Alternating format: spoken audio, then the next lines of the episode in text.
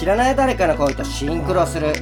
僕たちは年齢も出身も価値観だって違う。ただ共通して言えるのは今同じ時間を生きていること。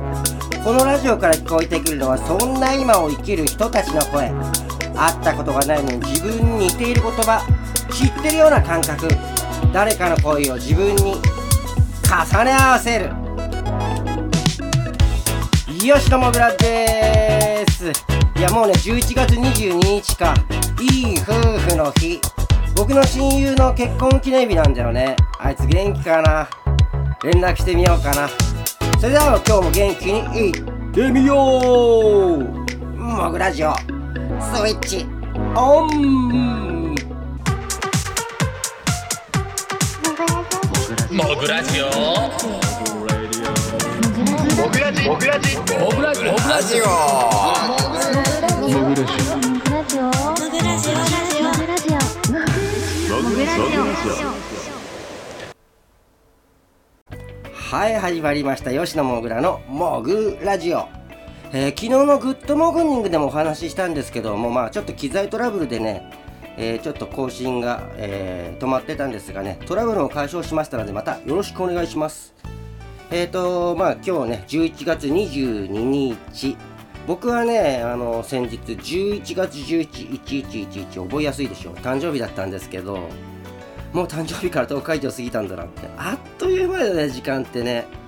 あのすごいねぼーっとしてたら時間だけが過ぎてね自分の感覚だけね置いてけぼりにされちゃうっていう感じで肉体はね年を取ってんだけどね。なんか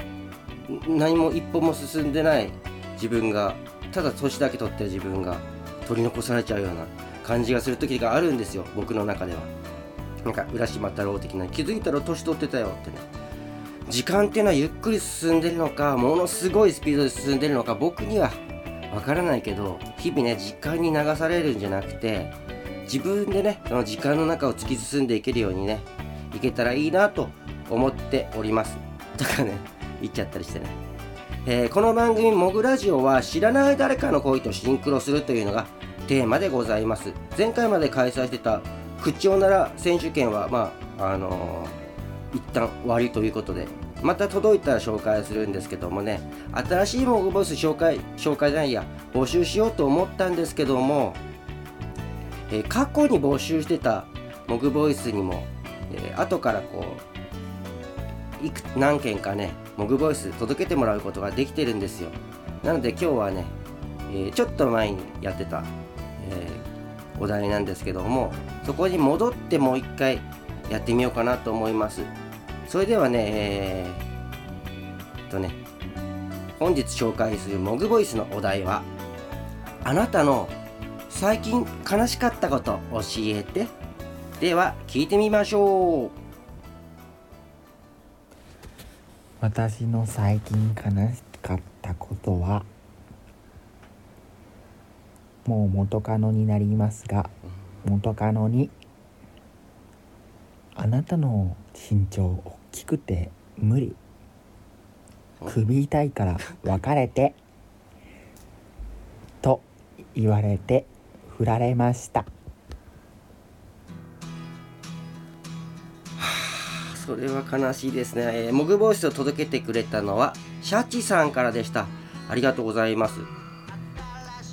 そっか僕はね身長がね、えーまあ、平均と比べると低い方なんですかね。今大きい人もまた若者とかすごく大きい人も多いですよね。小学生とかさこうすごいなんかスラッとした大人っぽい女性かなっていう人がランドセルとか背負っててえーっとこれってそういうファッションなのかなと思ったら普通に小学生だったりとかあこんな背高いんだとかね思ったりとかもしたんですけどそっか身長が高くて首が疲れるから別れてっていうのはちょっと悲しいですよねそれはね。首が疲れるってね。そのねシャチさんは身長何センチなんでしょう？そしてその彼女さんあのまああれですけど元カノさんは何センチだってなどれぐらいの差があったんでしょうね。うーん身長とかねやっぱり気になるのかな。でも背高いとねいいなとか背高い人羨ましいなとか僕は思ったりもするんですけどね。僕がね低い方なんでね。そっか。僕はあのまあ自分がちっちゃいからっていうのもあるけどまあちっちゃい子とお付き合いさせてもらったことが多いかもしれない。自分より身長高い方と、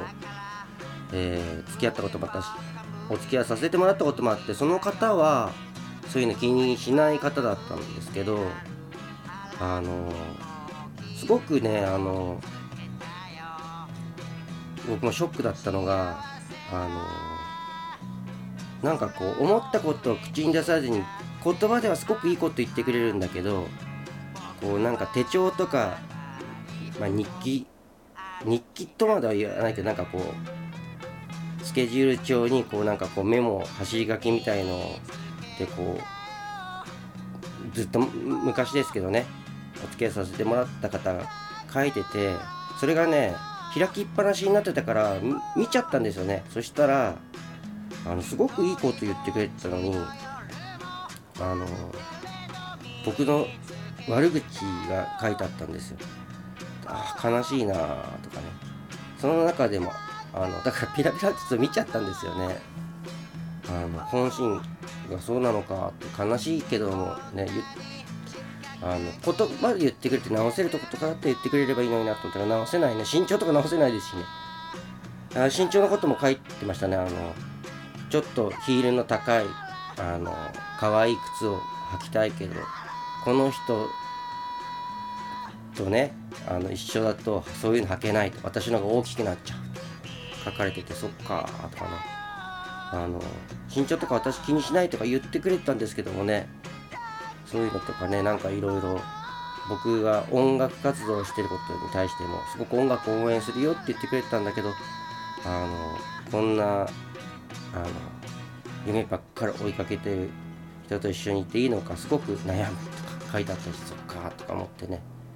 それで正直にねあのなんか開きっぱなしになってたからちょっと見えちゃって何ページか見ちゃったんだって言って。それであのなんか思ってることとかあったらいろいろちゃんと話そうよって言ってねお話ししたんですけど。なんかね結局ねあのなんだろうな。すごい不思議なこう影でこうすごく悪くその家族ぐるみで悪く言われたんです相手の親とかもなんか僕のことをね僕が家に遊びに行ったらすごく大歓迎してくれるけどすごくね悪く言ってたみたいでそのね付き合ってた子の弟さんがね同じバイト先だったんですね。それ教えてくれたんですよ。なんかあのお姉ちゃんとかねあのお父さんお母さんとかなんかいろいろ言ってるから大変ですね。なえ何言われてんのとか思ったらねすっごいこう家族でこういつも僕の悪口を言ってたみたいでなんか悲しいなとか思ったことあったんですけど、ね、全然自分の話になってすみません。シャチさんありがとうございました。それでは次のモグボイス聞いてみましょう。あなたの最近悲しかったこと教えて。喉が重たくなった。悩んでるのって思わず聞いてみた。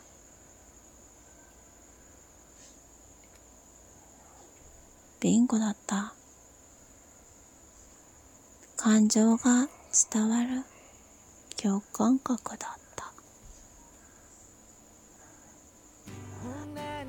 ありがとうございました、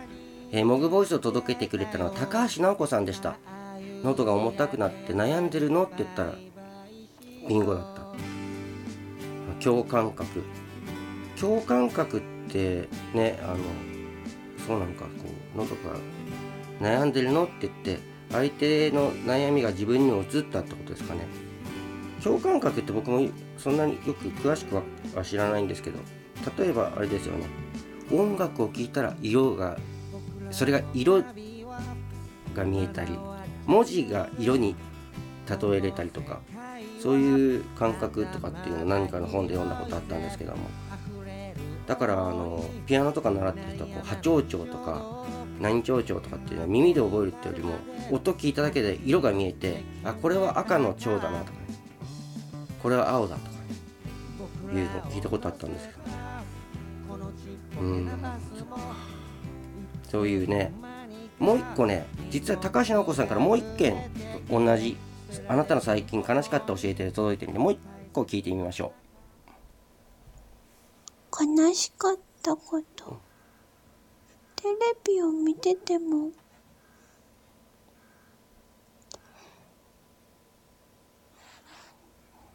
同じ場所が痛くなる。共感覚と言われる。その象徴が半端ない。なるほど。テレビを見てても同じ場所が痛くなるっていうそのねえー共感覚。リスナーの皆さん視聴者の皆さんどうですか？そういうのってありますか？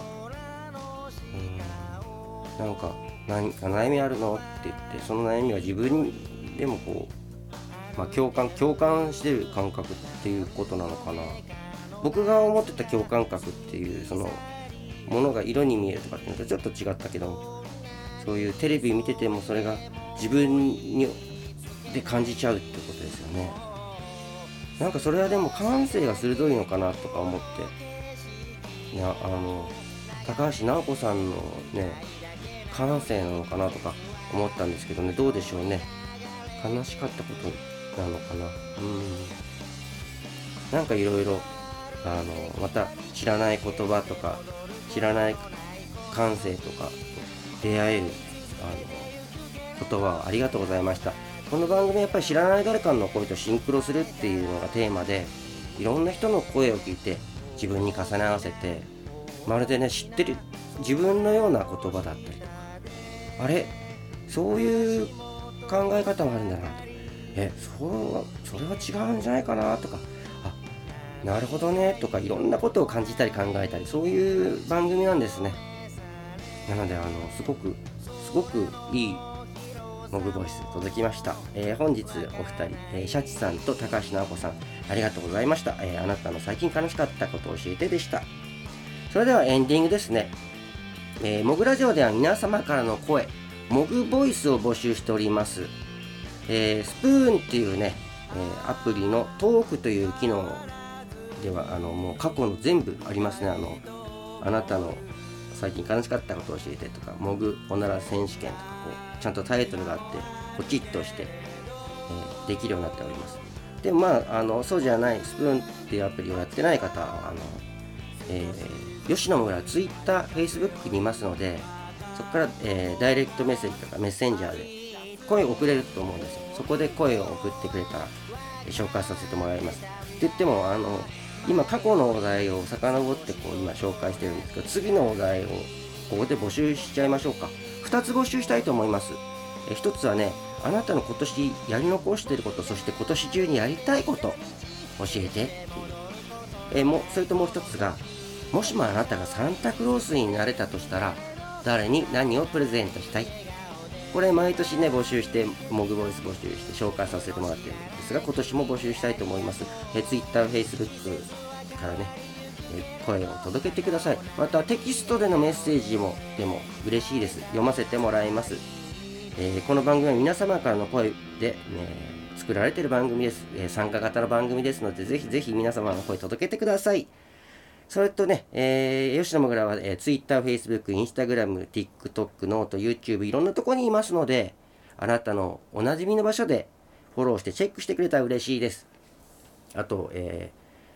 ーと、ライブハウスでのライブがあります。年内最後の吉野もぐらのライブです。12月10日、えー下井草っていうところにある、ビリーズバーゴールドスターっていう、ピシッと出すか、えーそこでライブやります。ぜひ、ね、吉野もぐらに会いに来てください。チケット予約はね、え SNS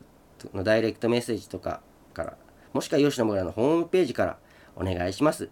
それでは今日も最後までありがとうございました。えーみんなの笑顔が大好きです。吉野もぐらでした。バイバーイ。またね。